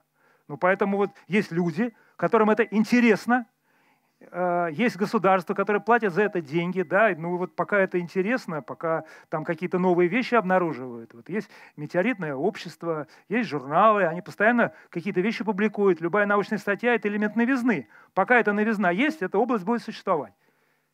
Ну, то есть любой вот найденный в настоящее время метеорит его обязательно исследуют ученые, там, э, Конечно, а конечно. потом уже там в музее, в коллекции и так далее. Конечно. Если этот метеорит попадает в руки ученых, то его изучают, ему дают название, потом э, какое-то время он вот находится в таком вот этом э, листе ожидания, потом он попадает вот этот каталог э, метеоритного международного общества, да, там его начинают изучать, потому что ну мало ли что, вдруг он будет действительно золотой там какой-нибудь настоящий упадет, что-то такое ждут, вот интересное, что-то при- Вот смотрите, да, э, вдруг вот это же открытие последних десятилетий с Марса. После того, как мы знаем, вещество с Луны привезли, да, и на Марсе там уже э, поковырялись и знаем химический состав Марса, мы можем понимать, что да, оказывается, вот это метеориты с Марса, а это с Луны, может быть, еще какие-то такие интересные вещи прилетят. Так что тут, в общем, есть какие-то вот... Да, да. Да, да, но они какие-то очень маленькие оказались. Ну, это вот дальше надо смотреть, да. Вот может быть, почему нет? А почему нет? В принципе, да. Каналы они не могли прорыть, конечно, на Марсе, но что-то такое вот интересное может быть, да. Ну что, друзья, вопросов много, и, наверное, мы поставим точку, у нас и камера кончается. Поэтому еще раз, да, поблагодарить э, Михаила Юрьевича за очень интересную лекцию, за глубокое такое погружение в историю. И я хочу сказать, что ну, ведь камни с неба – это подарок да, для ученых. Как можно еще узнать о том, что вот там Ну да. Когда мы получаем такой фрагмент, такой образец, ну это просто, я не знаю, как им не воспользоваться и как можно его не изучить. Ведь они все разные. Поэтому каждый раз мы получаем какую-то новую информацию, обобщаем ее. Ну, конечно. И потом это же совершенно бесплатно. Ведь вот надо запускать туда, тратить какие-то безумные деньги на эти аппараты, а которые должны сесть, привезти обратно, он еще там не долетит или еще что-то. А тут все само в руки прилетает. Да. Ну, грех не, не поисследовать, конечно. Вот. И я хочу вам э, еще раз рассказать о том, что есть в нашей коллекции. Вот на втором этаже музея нашего. Да, вот, кстати, извините, ради бога, я хотел да. сказать, здесь же вот прекрасная коллекция метеоритов тоже можно пойти посмотреть. А большой даже украдкой потрогать, там кусочек Сихоталинского можно, Нет, ну, да. во-первых, на втором этаже огромная коллекция, больше ста образцов, где есть и марсианский лунный, mm. и сихоталинский дождь, и много другого, и импактиты, и тектиты. То есть у нас прекрасная коллекция в соответствии с классификацией ну, да, выстроена. Да. Можно прийти посмотреть. Там же есть отдельная экспозиция Челябинского метеорита. Все о нем рассказано и показано. Вот вы сейчас обратно пойдете, вы увидите огромный симчан, полосит, по сути дела, 1630 килограмм весом. Огромный. А рядом с ним Харабали, рядом с ним Дронина. Вот пройдете сейчас мимо, наверное, многие просто ходят и, ну, не знаю, не осознают. Ну, наши постоянные посетители знают, конечно, те, кто первый раз. Подойдите, посмотрите, это же чудо самое настоящее, чудное, да, которое к нам вот. Ну и учитывая разброс вопросов, я хочу прорекламировать новый фильм, который мы начинаем показывать э, в связи с Днем космонавтики. И поздравляю всех с приближающимся событием, величайшим 55-летием да, полета человека в космос. Мы к этому событию подготовили премьеру для наших посетителей. Она пойдет уже с 11 числа.